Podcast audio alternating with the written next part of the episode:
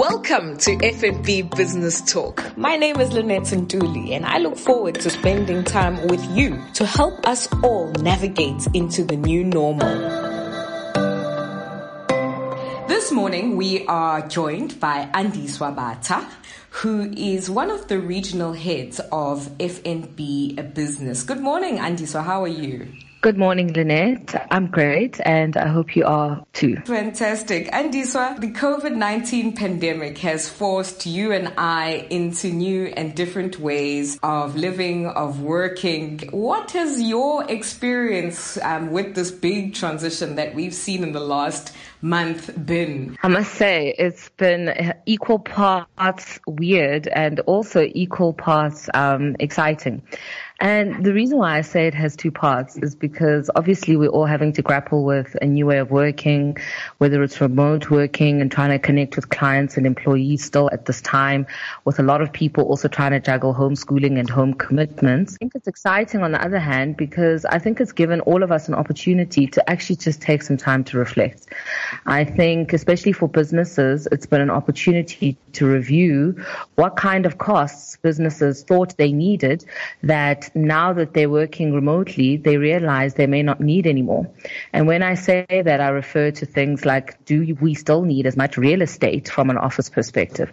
Do you still need to incur so much air travel costs? And so I think whilst it's been quite a daunting time, I think it's also quite um, a good reflection point in terms of the opportunities this presents for us in terms of way of working in future. Yeah, so it definitely does feel, Andiswa, like a great reset business has been interrupted. And now we're all trying to navigate and wrap our heads around how we go on. And no doubt in your particular space, you have a lot of clients, no doubt, coming to the bank looking for new ideas of how we go on, new ideas around how they navigate this uncertain period before everything clicks into this new normal. What has that experience been like, and what is the nature of the conversations you've been having with those clients? So, I think a good starting point is actually just to start off on a reflection of what has happened in South Africa in the business landscape over the last um, four months. So, if we take it from the beginning of 2020, um, we had frequent power outages, which was obviously having some level of business interruption, particularly for small to medium enterprises that don't have backup power or water supply. There was some currency volatility, which introduced uncertainty in terms of operating costs. And then um, in early March, we saw Stats South Africa send out the country's GDP data for the fourth quarter of 2019, showing that the economy had contracted in that period. We then moved into April where the COVID-19 outbreak then hit us and that the dampening effect that that has had now on businesses having to lock down and shut their doors has been quite profound. Sprinkle on top of that the Moody's downgrade, and I think we can agree it does appear to be quite an uncertain time for businesses. From a practical perspective for you, where have you seen the greatest areas of adoption and the greatest areas of need? In answering that, I want to take it in two parts. So I'd like to first just talk about what a business can do within its direct control. It can seem quite overwhelming and almost um, a push of business owners to withdraw in that mm. they almost don't see a way out of things because of all this uncertainty and there's almost a bit of a freeze that happens that can sometimes hold a business bank from even being creative and understanding what they can do within their control. So first I'd like to start there. In talking about what is in within a business's control, I think it's things like their own cash flow management. Um, as we mentioned earlier in our conversation, um, what COVID-19 has taught us is that there are perhaps other costs that businesses can now live without, whether that is air travel costs, whether that is um, real estate costs. Um, I think it's given businesses a very good reflection point about what is potentially non-essential in terms of cost and what savings can be done. And even when business business operations reopen, I think there'll be an opportunities for businesses to review whether or not they still need the same amount of office space, whether they still needed the same amount of stock or inventory. Um, and so I think from a cost cutting perspective, there's quite a bit that can be done even within a business's control. I think the other thing that the COVID lockdown has taught us is the importance of collecting on invoices much quicker. So um, the extent to which a business can monetize their invoices or the people that owe them money much quicker can make a very big difference between your cash balance being healthy or not. And then I think about some of the new opportunities that have actually been introduced by the COVID-19 lockdown. We've seen, for instance, fashion designers switch their operations to making masks in response to the need for masks. We've seen online delivery or grocery delivery services announce that they in fact are hiring more people because of the spike in demand for people for delivered goods. We've also um, heard from the South African Reserve Bank various interest rate cuts which have occurred and if you take the cumulative amount of all the, um, the interest rate cuts, it amounts to 2.25% since the beginning of this year. That is mm. quite a lot, actually. And so after a business has serviced its debt repayments, that does mm. put a lot more cash back into the business coffers. The other one, which doesn't even require a business to go outside and apply for funding, are things like the lower fuel costs that have also resulted as a result of this time. So there's quite a bit within a toolkit or within a business's control that I would always encourage them to go and look at internally where those um, where they can cut costs, where they can take advantage of different opportunities to be able to shore up their own cash flow before they go and approach external funding providers. Because in any event, it's always good when you're approaching a bank or even the government to exhibit that you yourself have done what you can to help yourself. And then I'd like to talk about some of those external options now. So what exists outside a business's control? I think a good way, a place to start is obviously your banking institution because that is potentially where you have a transactional and financial track record and history. And so typically a business, when they then need to go and approach an external party for additional funding, they'll approach their bank.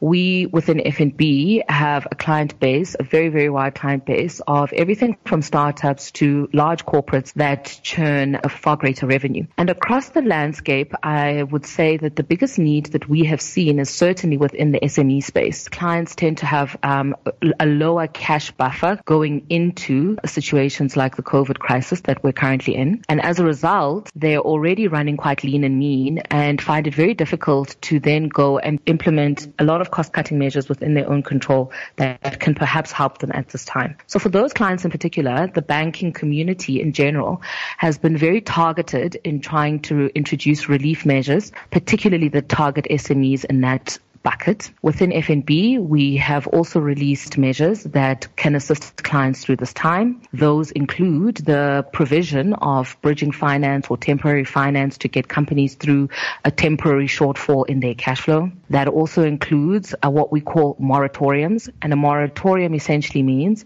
where you already have a debt or with the bank in the form of whether a vehicle finance loan or a, or a normal vanilla business loan, you can negotiate with the bank to essentially suspend your repayments for a three month period or whatever period is appropriate with the view that those repayments can then be caught up at a later date once cash flows have improved. We have also offered clients the ability to allow us to help them facilitate claims from their credit insurance to the extent they have any, etc., etc. There's then been collaboration amongst the banking community, but also with the government and also with high net worth individuals and families that have been very generous in giving at this time. I'll highlight one of those. That one is the South African Future Trust. That is a billion rand fund that is put together by money donated by members of the Oppenheimer family. And the Oppenheimer family has um, employed the banks essentially as their agents to help dis- disperse these funds to clients in need. That particular fund targets SMEs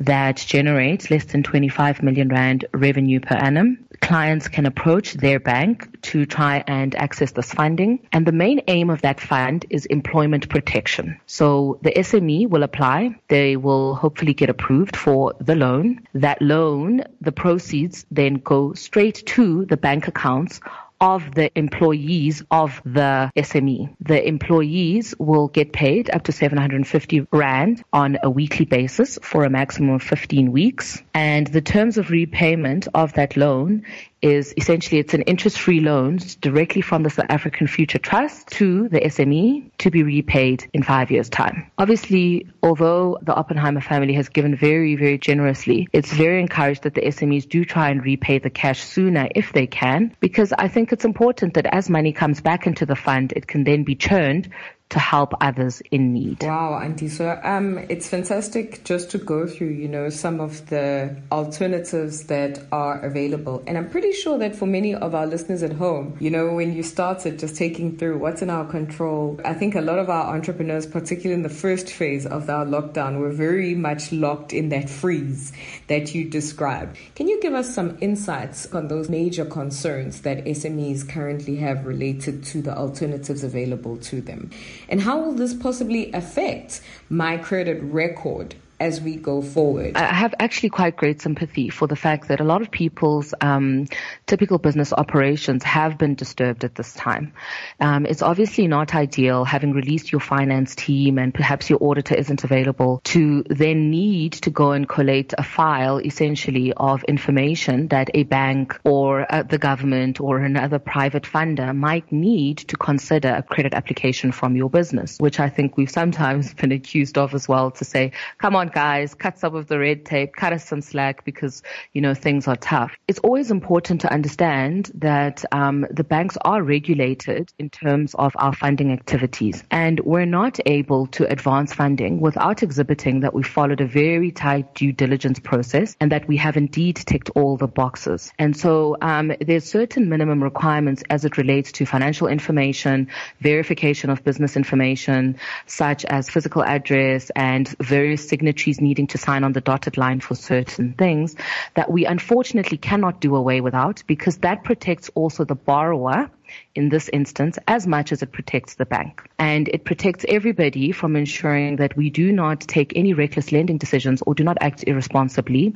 in that regard. So I think that's quite important for us uh, um, to, to, to, to, mention, um, just to, to allay some of the frustration which may or may not be brewing in the system. Then let's shift to um, what the typical requirements may be. So some of the funds out in the market are soft capital or soft loans in the sense that they have elements of being a pure commercial transaction However, they have elements of essentially having almost a, a flavor of partial um, donation or grant funding in that they blend commercial need with also a social need, which is well understood and obviously we all need to be very cognizant of at this time. So eligibility criteria for, for things like the South African Future Trust Fund is that the SME must have a turnover of less than 25 million rand a year. The SME must exhibit good financial health prior to COVID and the SME must have been trading for at least a period of time. Those are just certain basics which are required in order to show that this is a business that is likely to have, have survived and done well